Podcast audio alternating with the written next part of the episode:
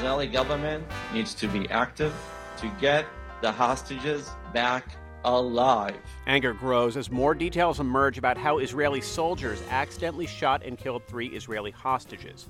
For Saturday, December 16th, it's All Things Considered from NPR News.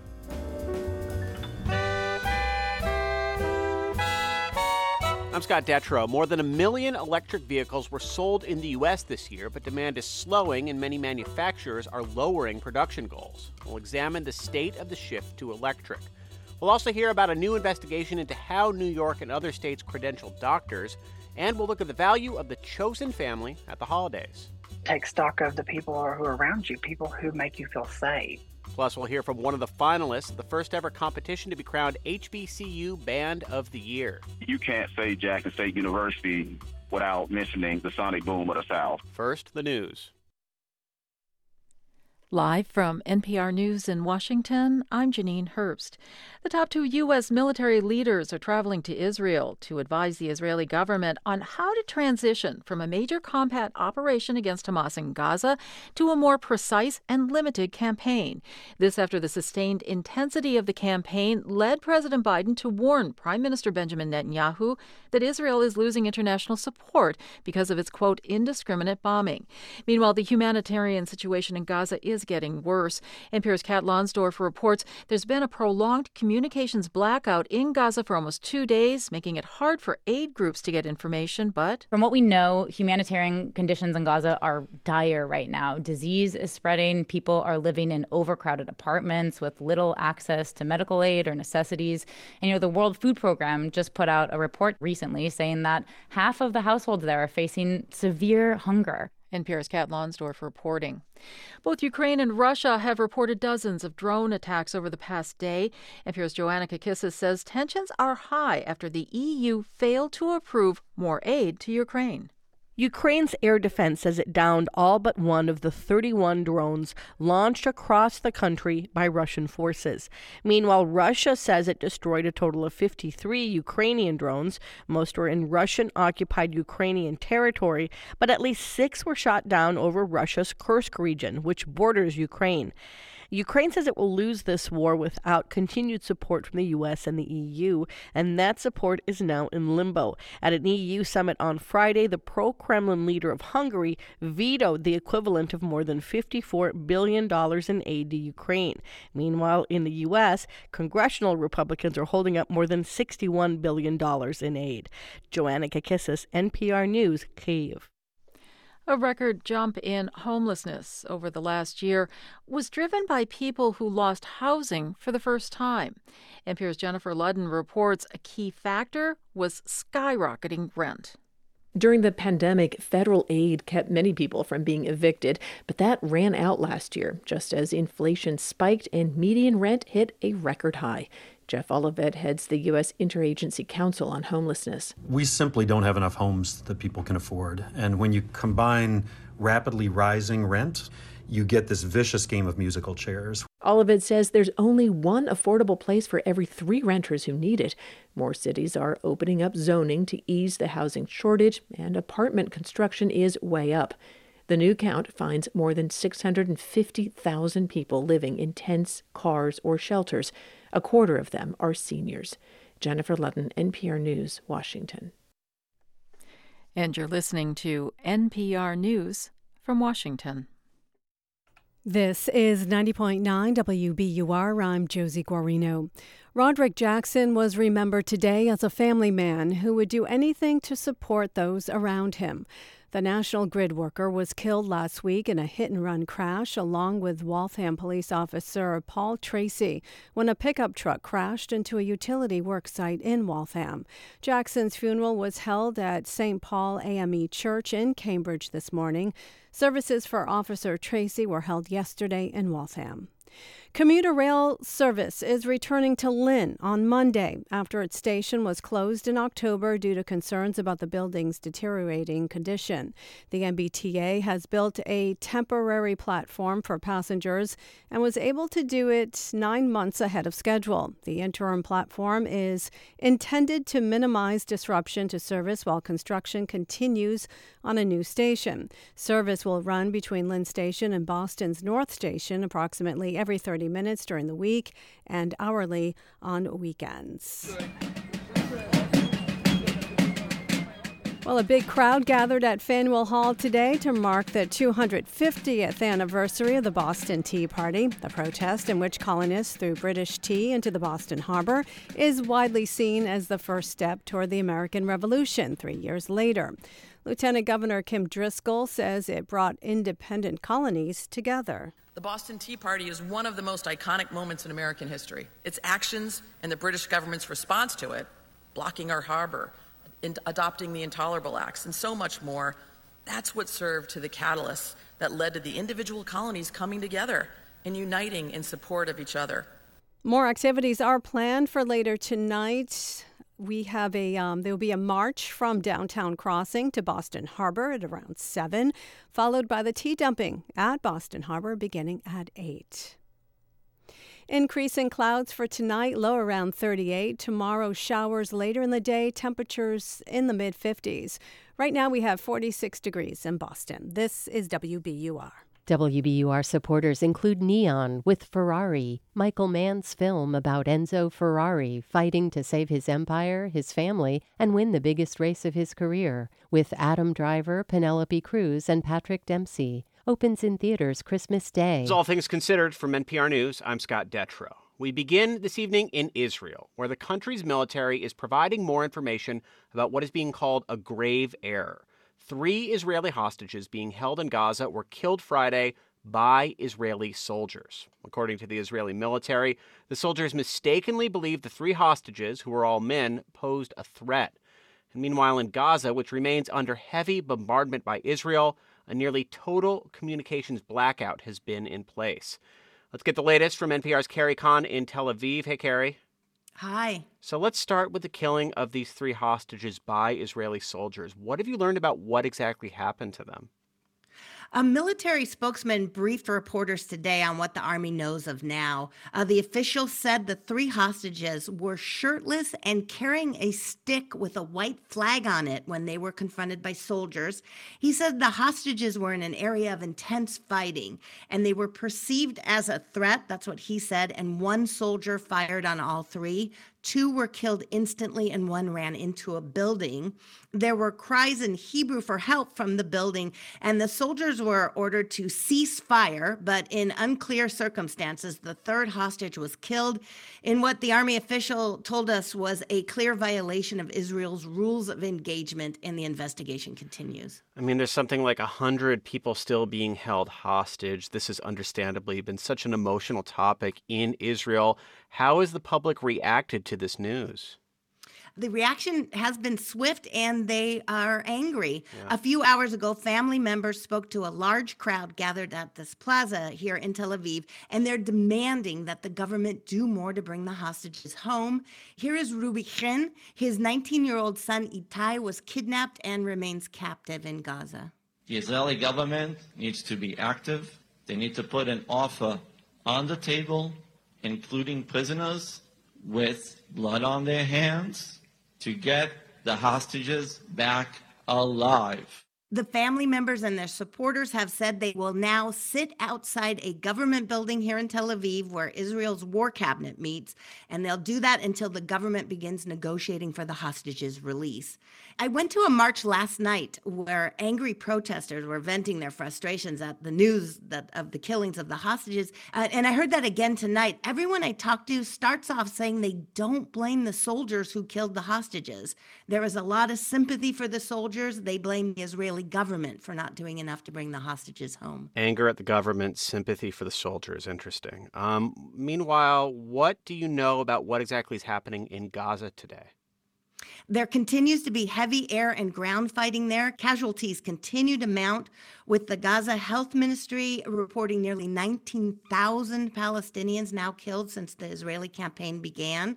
Uh, in the past two days, though, there has been a major communications blackout in Gaza. We had not heard from NPR's producer, Anas Baba, there for more than 36 hours.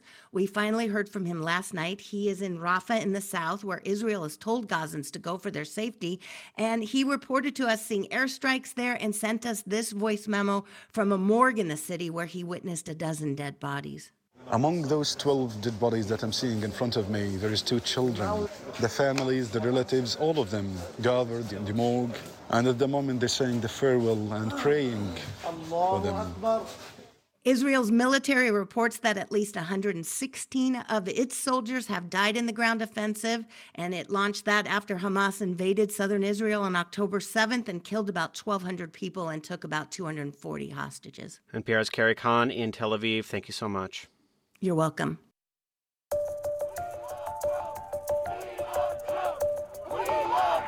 This is a persecution. Felony violations for national security laws. We need one more indictment. Criminal conspiracy. To close out this election. He actually just stormed out of the courtroom. Innocent until proven guilty in a court of law. It's time for Trump's trials, our weekly take on the multiple cases former President Donald Trump is facing. Today, we're focusing on the January 6th federal election interference case, one of the two cases brought by special counsel Jack Smith. This week, Smith filed a request to the U.S. Supreme Court asking them to answer this key question Can presidents be criminally prosecuted for crimes they're alleged to have committed while in office? This question is essential because if the Supreme Court decides Trump does have criminal immunity, then that really undercuts Smith's entire case. Once again, we are here with NPR senior political editor and correspondent Domenico Montanaro. Thanks for being here. Hey, Scott. Great to be here as always. And we're also joined by Harry Litman, a former U.S. attorney and deputy assistant attorney general. These days, he's a law professor. Welcome, Harry. Thanks. Good to be here. So, Domenico, let's start with you. Can you briefly explain what exactly presidential immunity is? Why the president has it, what we're talking about here. How long do we have? I mean, it's like, okay, well, I'll keep it short then. The fact is, it's not really 100% clear that it even exists, right? I mean, like the Supreme Court has had sort of uh, differing opinions on this. Uh, there's some interpretation within parts of the Constitution, but the Constitution doesn't make immunity something that's clear. There's sort of, you know, guidelines within the Justice Department that have cropped up to say that they won't pursue a president essentially while they're president. Right. This we spent case, a lot of time talking about that uh, the first couple years. Right, with the Mueller investigation and everything. But now, what this really comes down to is, you know, whether or not Trump was acting as a candidate or whether or not he was acting as president. And Harry, I want to ask you about Smith's decision to appeal directly to the Supreme Court in a moment. But first, is there any key thing to think about on the issue at question, presidential immunity, uh, what's been written before, what's been ruled before, or what we've seen in the rulings so far from Chutkan and others? Yeah, so first of all, I think uh, Domenico is a secret lawyer. Um, he, he basically pinpoints that there is nothing said in the Constitution, but the Supreme Court has basically decided look, there are certain instances that would so impair the operation of the executive branch. For instance, I'm sure they would say being in jail and trying to run the government, that we discern immunity. So, immunity is just a kind of a policy call that they make to further the relations between, uh, and, you know, and the separation of powers among the branches. To Smith's uh, move, I think it was really a masterstroke and one of those moves that, like, look brilliant in retrospect, but nobody thought of because there's two things happening, right? There's the immunity issue itself, which probably is the big one that the is going to go to the Supreme Court, and then there's the ticking clock. Yeah. And so uh, normally, when you're ahead in the game, you let the other person, you know, plod through. But there is this rare device where you can jump the line and take it right to the Supreme Court. And he was thinking, I think, if uh, you know, it, it may come to the if anyway, and if we lose, we're we're toast in any event. Yeah. So let's try to tee this up because it's for the one trial that has the best chance of going forward and finishing before November 2024. On this immunity question, have we gotten a sense yet what the court has made of this request and what sort of timeline we're thinking about from a court ruling? We have in terms of the um, timeline, Scott. So, what we know is they hopped to when the DOJ asked them and made uh, Trump submit a response, which would normally be 30, 45 day affair. You can get an extension by Wednesday. So they gave him nine days. And we think they're going to have this on this super fast track. The best precedent for it is US versus Nixon. So we know that they're going to move very quickly in deciding whether to take up the issue. Mm-hmm. Uh, no hints further than that, but that's a pretty uh, big one. And just a quick note on the on the timing. Chutkan earlier this week said, "I don't have jurisdiction anymore, and so I'm letting this go for now." The DOJ said you can't set a trial, sure, but you could still keep going with the discovery. And she said no. So that means that every day now that we have until they decide immunity is basically one for one a day that the trial is being pushed back. So we're we really are looking, even in the best case, at a 30, 60 day delay. Okay, and Domenico, that's where the intersection with the political world is really important here. This trial was set to start March 4th. Trump is mm-hmm. far and away the leading candidate in the Republican field. Walk us through how quickly he could sew up the Republican nomination next year. Well, March 5th is the next day, and that's Super Tuesday. And the 36% of all of the delegates will be allocated on that day. By the end of March, you'll have 70% of the delegates already allocated in the Republican primary. So, you know, instead of almost looking at this as a convergence of the political and legal calendars, I'm starting to see a divergence in the two because as these cases sort of get pushed further and further down the line, you're going to have a situation where the Republican nominee is essentially going to be sewn up sometime in the early spring, and you're going to have the trials really just starting to start up. Potentially, even if we're thinking about this case in Georgia in August, right in the middle of uh, the heat of a presidential general election. Harry, any sense that the court's ultimate ruling on this immunity question uh, could affect the other three criminal cases we're talking about the uh, the classified documents and obstruction in Mar-a-Lago, the Georgia election interference case, or the New York campaign finance case? What they're going to be asked to rule is a president when she or he is president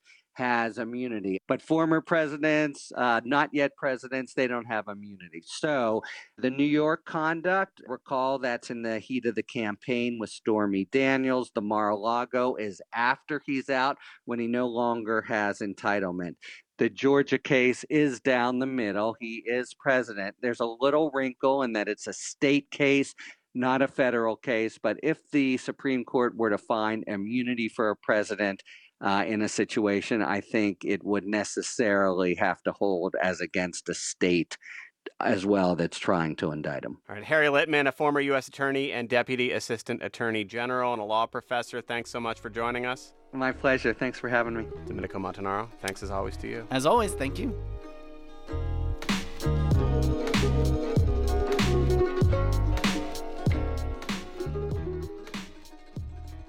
You're listening to All Things Considered from NPR News.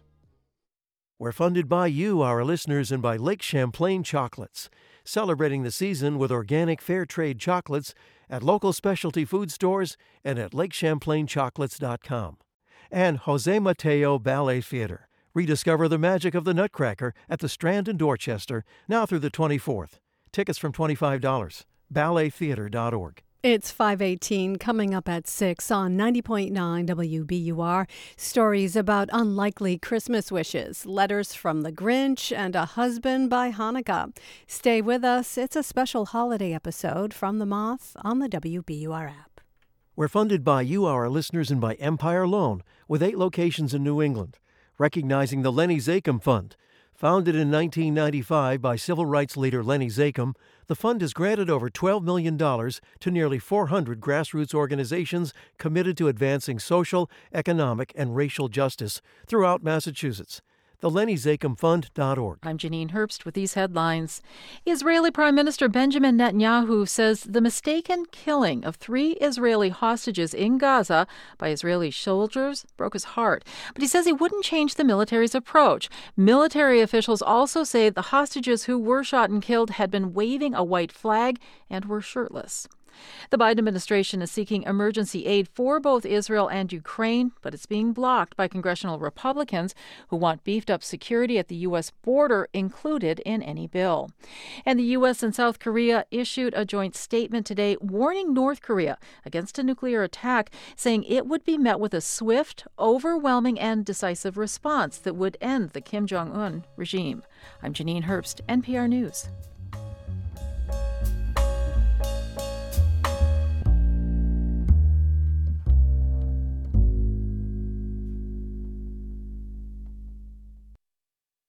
Support for NPR comes from this station and from Carnegie Corporation of New York, supporting innovations in education, democratic engagement, and the advancement of international peace and security.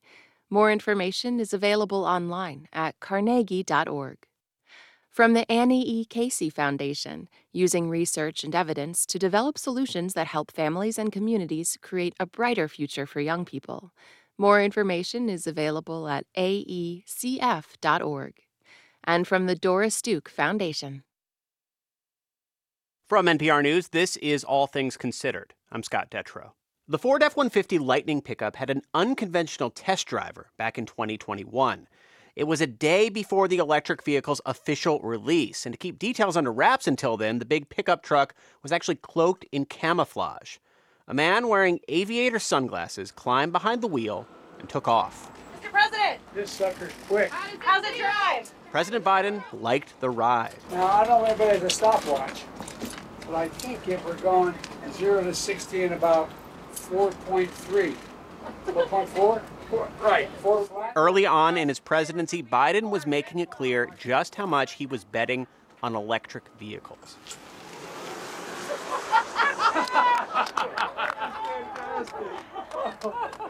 All right, our best test driver ever.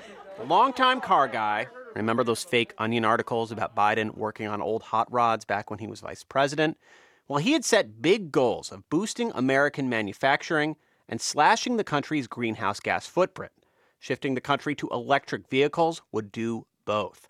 So, to show just how serious he was about all of it, Biden took the F 150 for a spin himself after touring Ford's Rouge Electric Vehicle Center in Dearborn, Michigan. My name is Joe Biden, and I'm a car guy.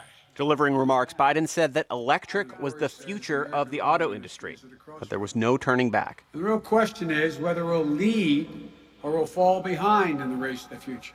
His administration set the ambitious goal of having half of all new vehicle sales be electric by 2030. And Biden accelerated that goal earlier this year when the White House proposed strict new automobile pollution limits that could require as many as two thirds of new vehicles sold in the U.S. to be electric by 2032.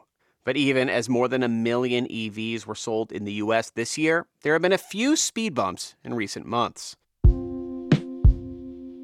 Standardizing the plug types, the charging speeds, and the payment systems at public charging stations has taken time, and so has the physical construction of a national charging network that's partially funded by Biden's major infrastructure law.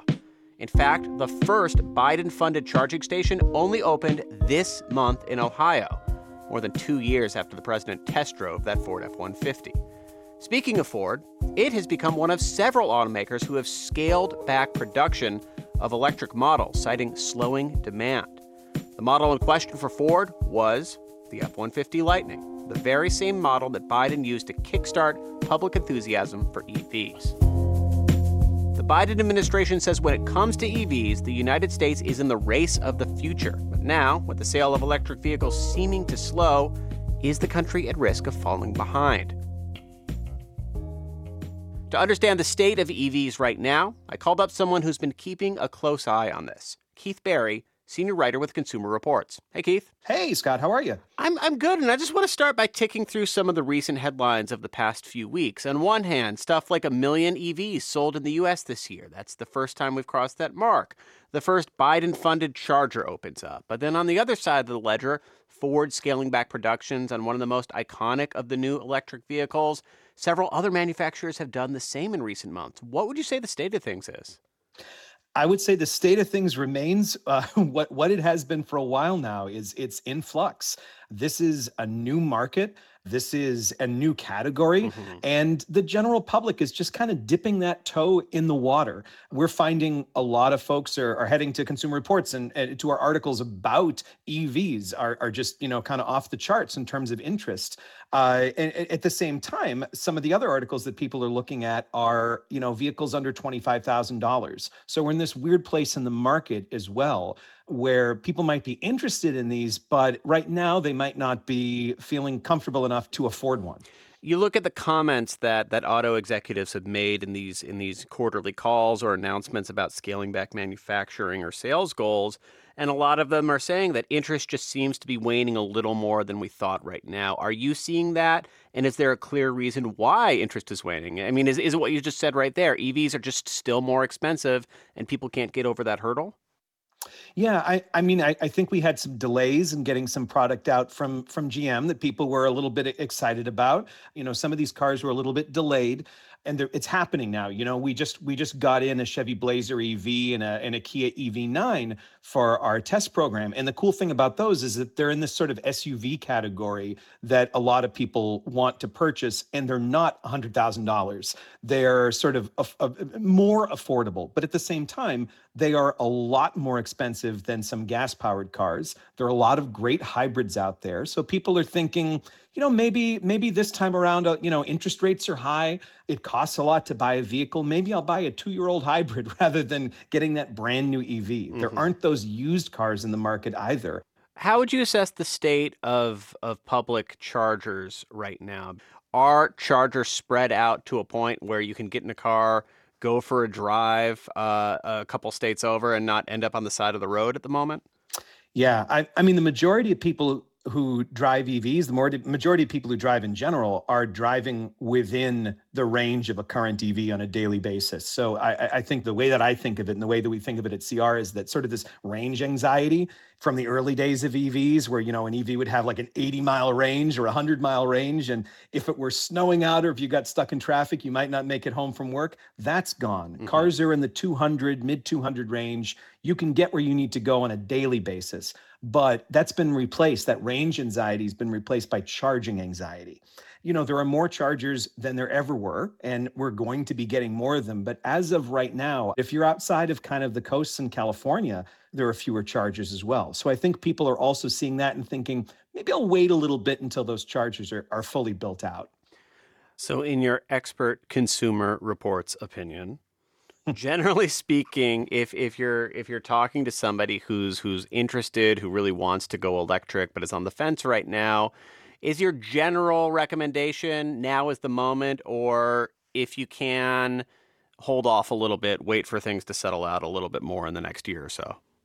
It really depends on how you're going to use it. If you live somewhere where you can charge, where energy costs are low, you can afford it. There are some great lease deals on EVs because the tax credit does uh, count for for leased EVs, even if it doesn't count for cars that aren't leased. So you can get a, a very good deal there yeah try it jump in especially if you have uh, you know another vehicle that you can use for the longest road trips but if you live somewhere if you're in california of course go out and buy go out and buy an ev if you have a place that you can charge Otherwise, there's some great hybrids out there. There are some plug-in hybrids that, that meet the needs for some people as well. So there are ways that you can get towards electrification without just fully jumping in. There's still a big distance between, you know, a vehicle that's just a, a gas guzzler and a car that is fully, fully electric.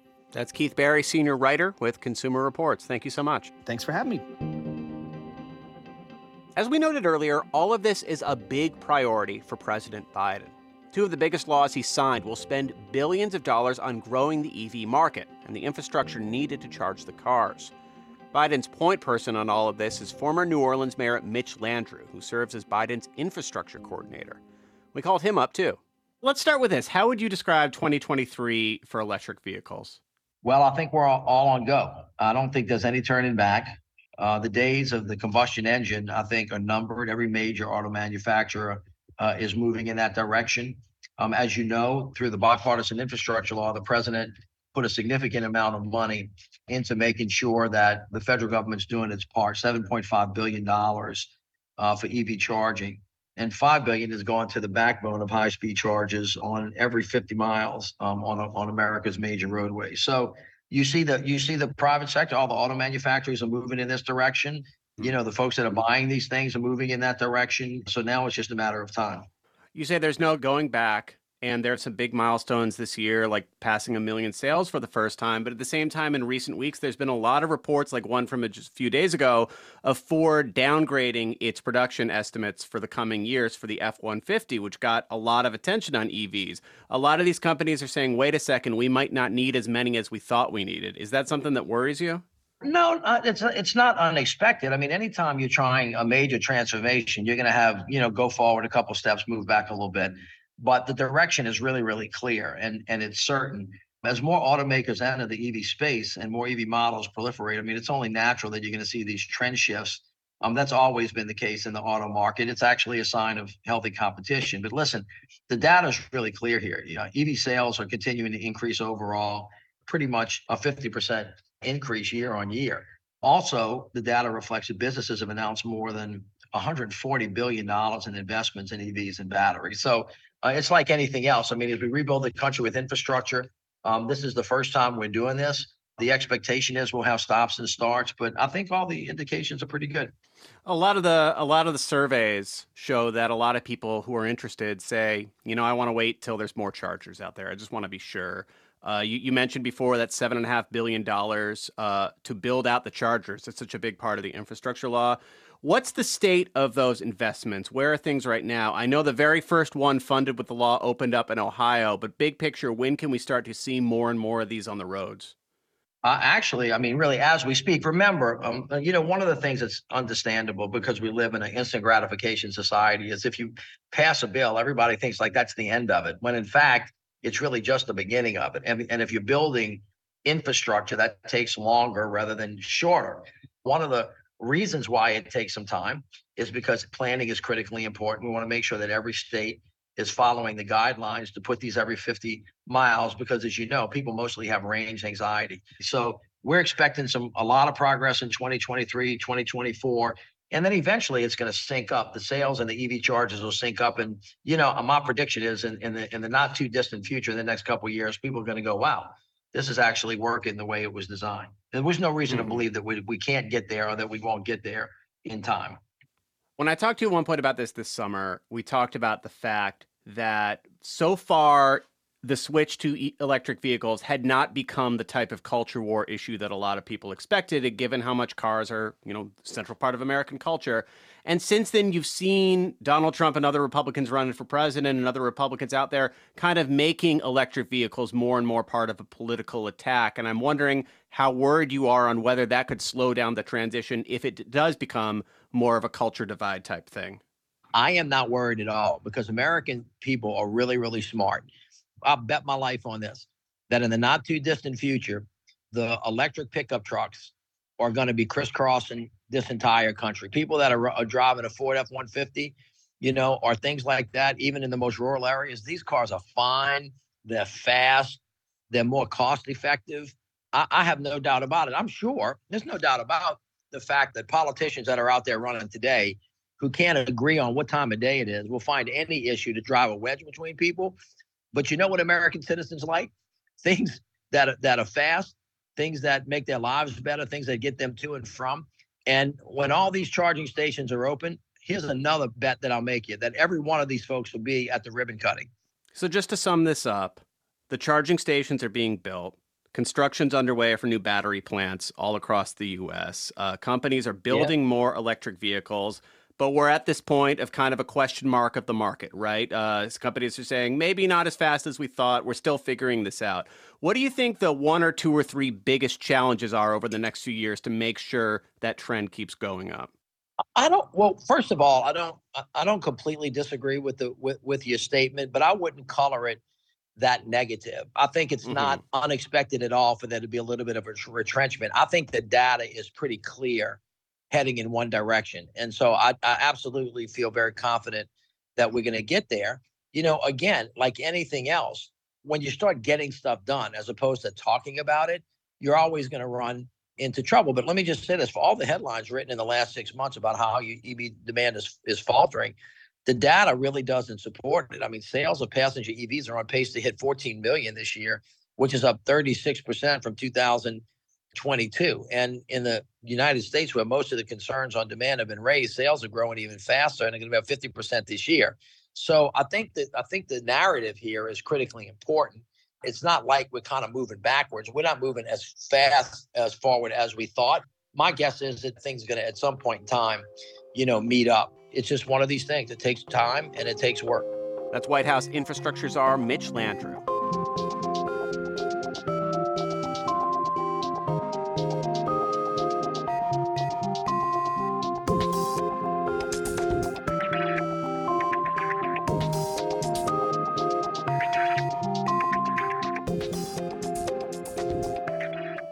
Listening to All Things Considered from NPR News. For some people, the holidays can be a painful reminder of family conflict or estrangement. But for Daniel Blevins, they're a reminder to spend more time with his chosen family, like his three chosen kids who he met online. They just saw me as a father figure and an older gay man and somebody they had questions or they wanted to talk to. Blevins runs an online support group called Stand in Pride. It connects queer and trans people with stand in parents for life events like weddings and graduations. And those relationships often last more than one day. Life Kit producer Margaret Cirino talked to Blevins about expanding a chosen family. For Blevins, chosen family is just family. He walked one of his chosen kids, his daughter Keisha, down the aisle at her wedding. And he says that cultivating this chosen family is crucial for many queer and trans people. I think it's saving lives too, to show these younger people that you can survive. But finding and building those connections is not easy. If you want a richer family network in your life, Blevins has a few tips. The good news is that you probably already have some chosen family to begin with. Take stock of the people who are around you, people who make you feel safe. Ask yourself these key questions Who checks on you? Who's concerned about your well being? Who's making sure that you're okay? Just having that connection with someone who instinctively knows when you're not okay. I think that's a good indicator that you're more than just friends. Maybe you have a really close friend that you want to think of as family, but you're unsure if they can be that for you because they've already got family of their own. Blevins says those things don't have to be exclusive. I know of a few instances where, you know, two best friends, one has their family, the other one doesn't. Their family adopts the other one and takes them in and just makes them part of the family. Blevins says you can also challenge yourself to widen your network and find family outside of your pre existing circle. Join a Facebook group like Stand in Pride if you're part of the queer or trans community. There's also a sibling group that's open to everyone. That one's called Stand in Family. And Blevins recommends another group called Free Mom Hugs. A lot of those who come to the group looking for support don't ever post anything. They read the introduction posts of those who are there to offer support and they reach out to them. They just, you know, handle it privately. You can also check out in person groups if you're comfortable to find like minded members. Maybe that means working in a community garden or volunteering at a local school or joining a hiking group. Or maybe you're looking for a deeper family connection in the long term, but right now you need help with something specific. It just depends on where you live. There is a website called findhelp.org, and you can search by your zip code for resources in your area. Findhelp.org is good for lots of different situations. Like you have an upcoming surgery and you need someone to drive you, or you need career advice. You know, all of those more logistical needs that you might normally turn to a family member for. Regardless of how much family you have in your life, all of us stand to benefit from deeper and more plentiful chosen family connections. If you think about a family dynamic, you know, if if mom and dad both work, a lot of times you may have a grandparent or an aunt and uncle who can pick you up from school because you're sick or a family friend. So you don't just depend on mom and dad. It's a whole network of people. You know, they say it takes a village, and that's true. For NPR News, I'm Margaret Cirino.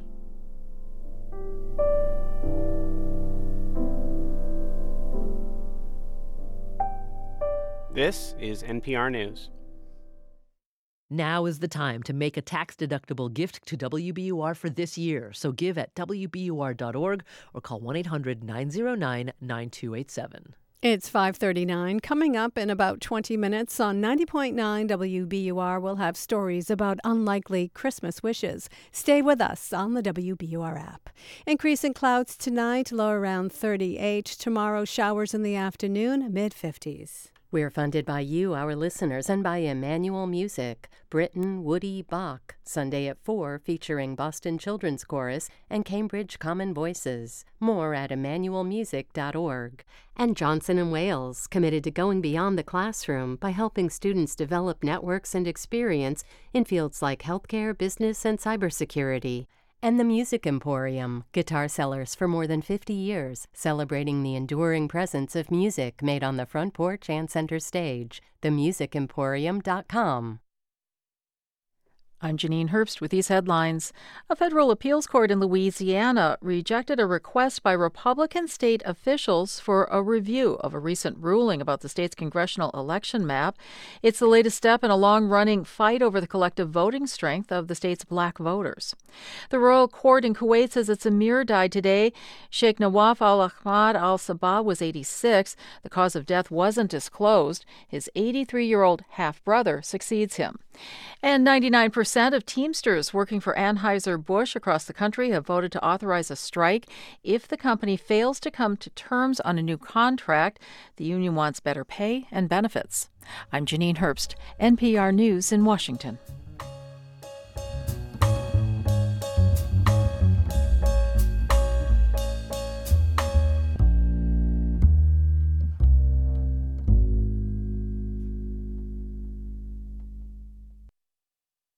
Support for NPR comes from this station and from American Jewish World Service, supporting human rights advocates worldwide in the fight for democracy, equity, and justice for all people. Learn more at ajws.org. And from Indeed, designed to be an end to end hiring solution for businesses of all sizes to attract, interview, and hire candidates all from one platform. Learn more at indeed.com slash NPR. This is NPR. From NPR News, this is All Things Considered. I'm Scott Detrow. In 2016, Amy Lamb was a 34 year old journalism student in New York City. She had recently moved there from Hong Kong and was expecting her second child. But hours after giving birth, Amy died at Harlem Hospital.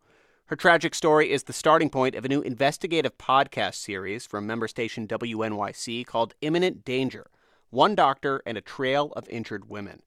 The podcast looks at the troubling medical career of an OBGYN named Thomas J. Byrne and what it tells us about how doctors are vetted in the United States. The host of that series is WNYC's investigative editor, Christopher Worth. He joins us now. Hey, Christopher. Hey, Scott. So tell us more about how Amy died and how this doctor, Thomas Byrne, treated her on the night that she did die. Yeah, so Amy gave birth at home. She hadn't planned to do that, but that's how it ended up. Uh, she had given birth to a healthy baby boy, but her husband had called an ambulance uh, to get some help cutting the umbilical cord. And when EMS arrived, they realized that the placenta had not come out. And so they had transported her to Harlem Hospital. And what we know from medical records is that while she was there, she had started to lose a lot of blood. And, you know, I want to stress there were a number of doctors who treated her there to try to stop that bleeding over the course of many hours that night. And one of them was a doctor who is the subject of this series, as you say, Dr. Thomas Byrne. Mm-hmm. He performed an, a hysterectomy on Amy just hours after she'd given birth. And he was named in a lawsuit along with several of those other doctors brought by Amy's family, claiming that her death was wrongful. And that case eventually settled for $3 million. And this is where the series broadens out because your team found that it was pretty remarkable that Byrne was practicing there to begin with, right? Because right. many years before, he had been stripped of his medical license in New York State in a pretty public way. Yeah, so the New York Health Department had investigated Byrne while he was practicing in upstate New York in the 1990s. It had found five cases over the span of just a couple of years in which his care as an OBGYN had, as the state said, quote, caused or contributed to bad outcomes. Um, three of those babies died, two were severely injured. Um, the state labeled Byrne a, an imminent danger to the public initially, and then finally revoked his medical license. But what we know is that he was able to keep practicing in other states. He went to New Mexico and then he went to Oklahoma. And then he ultimately got that New York license back decades later, despite a track record of malpractice lawsuits and disciplinary measures taken against him in those other states. Mm-hmm.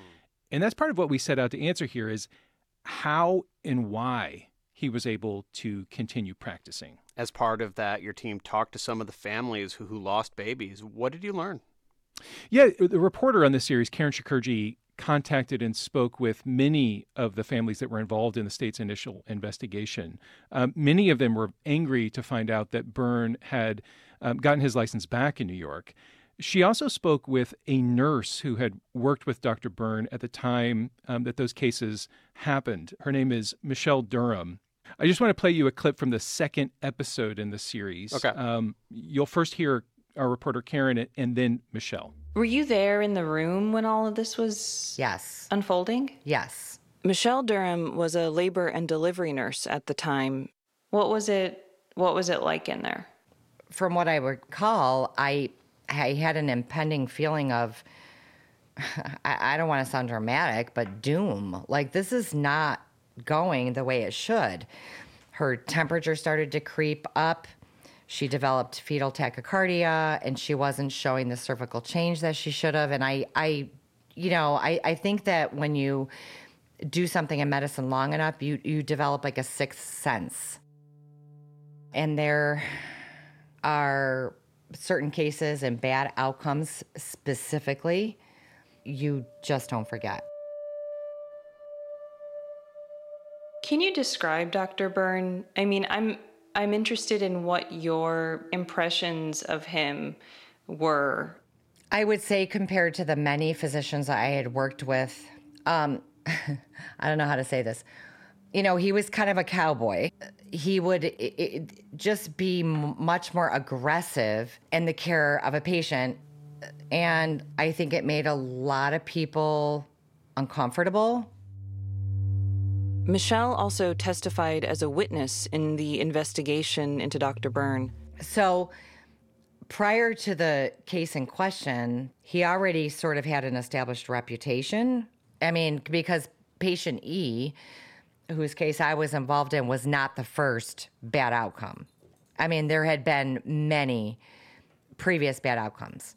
That's part of a WNYC podcast called Imminent Danger One Doctor and a Trail of Injured Women. I'm speaking to the podcast host, investigative editor Christopher Worth. And Christopher, this series focuses on one doctor, but it also gets into much bigger systemic issues here about how mm-hmm. doctors are vetted and licensed in this country. Yeah, it does. You know, one of the things we looked at is the work that state medical boards do to examine a doctor's track record before granting doctors a license. Um, you know, medical boards really are the first line of defense when it comes to patient safety. But because each state handles its own licensing, a doctor can lose their license in one state and then go on to practice in another. And, and what we found in, in the public records that Karen, the reporter, was able to obtain is that one, New Mexico did know the details of why Byrne had lost his license in New York before it gave him a license just a year after he'd lost it in New York. And two, in talking with some of the people who run medical boards, it's clear that they really do rely a great degree on a trust system. You know, that is to say that they hope that doctors are honest on their applications when they apply for a medical license. And I just want to play you a, another clip from one of those conversations. Um, this is Lyle Kelsey. He's the executive director of the Oklahoma State Medical Board. He started in that position just before the board granted Byrne a medical license there. We license uh, almost 30,000 licensees in, in 14 different professions. And you, uh, you know, somewhere you have to hope that they're all being honest when they renew their license and answer questions. Do you do you think that hope is is enough when it comes to a profession of people who are taking care of patients? Does that does that work out okay?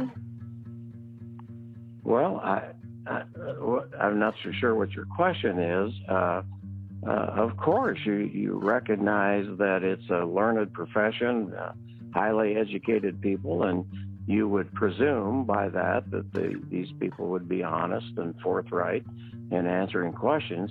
And occasionally we may find out that somebody has lied on their application, and, and that becomes then a fraudulent application. But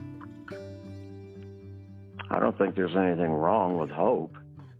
So, Scott, you hear him saying there's, there isn't anything wrong with hope. But when we compared public records with how Byrne answered questions on, on several of his applications in several states, including Oklahoma, mm-hmm. we found many instances where Byrne had made false statements and misrepresented the circumstances as to why New York had revoked his license. Yeah. Were you able to talk directly to Byrne about all of this? Yeah, we tried many times to reach Dr. Byrne. We sent him questions by email. Uh, we tried to talk to him by phone. There were two instances in which we actually did reach him, but he hung up. And we also sent uh, journalists to his places of work in the Bronx and in Amarillo, Texas. In Texas, uh, a journalist showed up, but Byrne refused to to speak to that person uh, whether we want to admit it or not, there's a point in almost everybody's life where you put your life in the hands of a doctor and you expect him or her to be an expert at what they're doing, and that's that's not always the case as we're seeing here. Mm-hmm. What was your big takeaway from this investigation? Yeah, I think I'll, I'll quote from you know one of the patient safety experts that we spoke with in this series, and that's that healthcare you know is an industry just like any other, and sometimes decisions are made for reasons other than patient safety.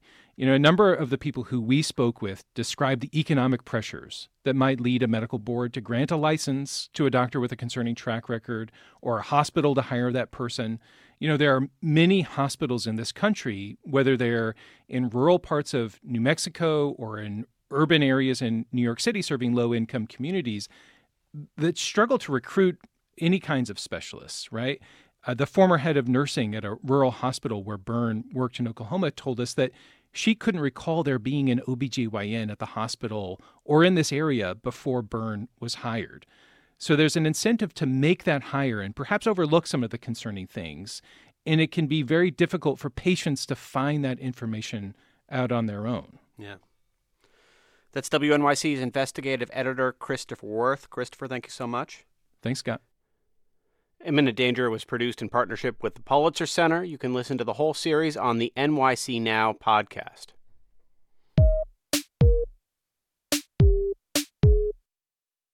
Today was college football's Celebration Bowl, the de facto national championship for historically black colleges and universities. There were some other black national championships decided last night as well.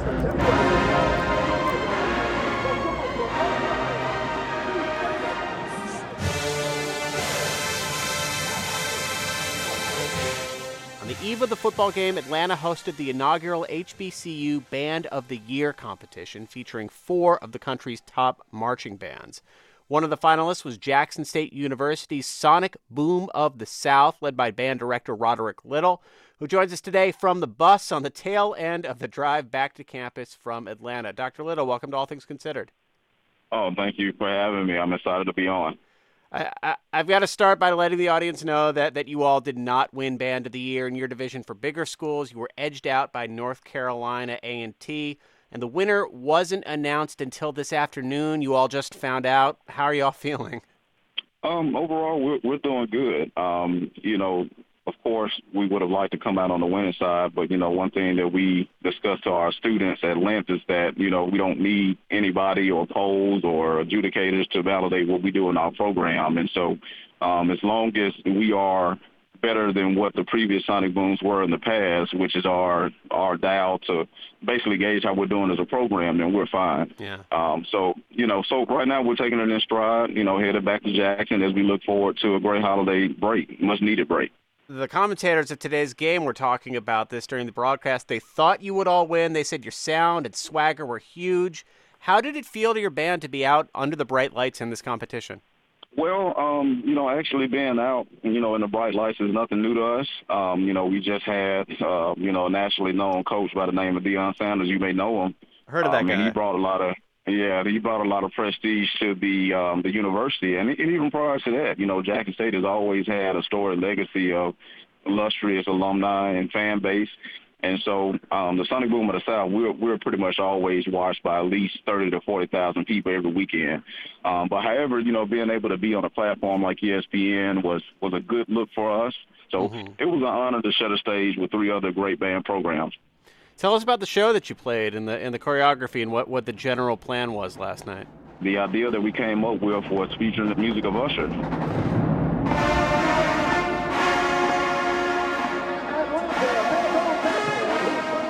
Um, Usher is very well. He, he's been popular for you know a number of decades now, but you know especially now he has a residency in Las Vegas, and um, you know he's going to be doing the Super Bowl in February. So we thought that it'll just be an outstanding time to pay homage to this large catalog of music, and at the same time, um, you know, wanted to make sure that we were cutting edge on the on the drill content that we did as well. So we just kind of morphed both of those ideas together. I need to say, you're talking about all the things he's done this year. He did a big Tiny Desk concert here at NPR as well, but. Um, yes, yes. So huge. I think um, bigger than the Super Bowl. I think some people listening might not just fully grasp how big of a deal marching bands are at a lot of HBCUs. Can you tell us about the depth of the tradition at your school? Just how big it it is. You you, you said yourself right there, playing for thirty and forty thousand people every week already band programs and HBCUs, they have a hand in glove correlation. Mm-hmm. Um, the, the the cultural and historical background is systemic in a way that you really can't, you know, have a reputable HBCU without having a band program of some sort. You know, of course, we have the other great HBCUs that don't necessarily have band programs, but I feel as though, well, actually, I know that band programs that just adds to the prestige uh, the public relations of an institution. Um, so with that being said, you know, you can't say Jackson State University without mentioning the sonic boom of the South. So it's, it's it basically just kind of goes hand in hand. It's a marriage. This was the first time that, that ESPN organized this competition. You've now been through it. Any any advice on on how you'd like to see this event build over the years, having gone through it just now? Yeah, um, absolutely. You know, I've, I've been in conversations with the organizers of the event um, really ever since June. And um, there was another fellow, one of my colleagues, that was there as we, you know, we're, we're in general discussion about what this thing is going to look like. And, you know, obviously, by being the first year, there's a lot of things to improve. And so, you know, I'm going to be getting back with the facilitators of the event to you know just kind of improve some of those things that we'll like to see as band directors overall. Um, so, but you know, again, by being the inaugural event, you know, I think overall things went well. Uh, but of course, everything can stand to have improvements, and I plan on sharing my sentiments with the necessary parties involved. I've got to ask: Is one of those uh, suggested improvements on your end not waiting the not making the bands wait nearly a full day before they find out who won? yeah, that that'll be great as well. And I think you know what they try to do because this this thing is connected with the Celebration Bowl as well. Mm-hmm. Um, but I think what they tried to do was you know try to create more viewership for the Celebration Bowl. You know, from the stand so from the standpoint of you know business acumen, I can understand that. But from the standpoint of bands, it was def- definitely waiting on pins and needles to figure out who has uh, who's going to be the winning band for that competition. That's Dr. Roderick Little, director of Jackson State University's Sonic Boom of the South Marching Band. Thanks so much for talking to us. Thank you.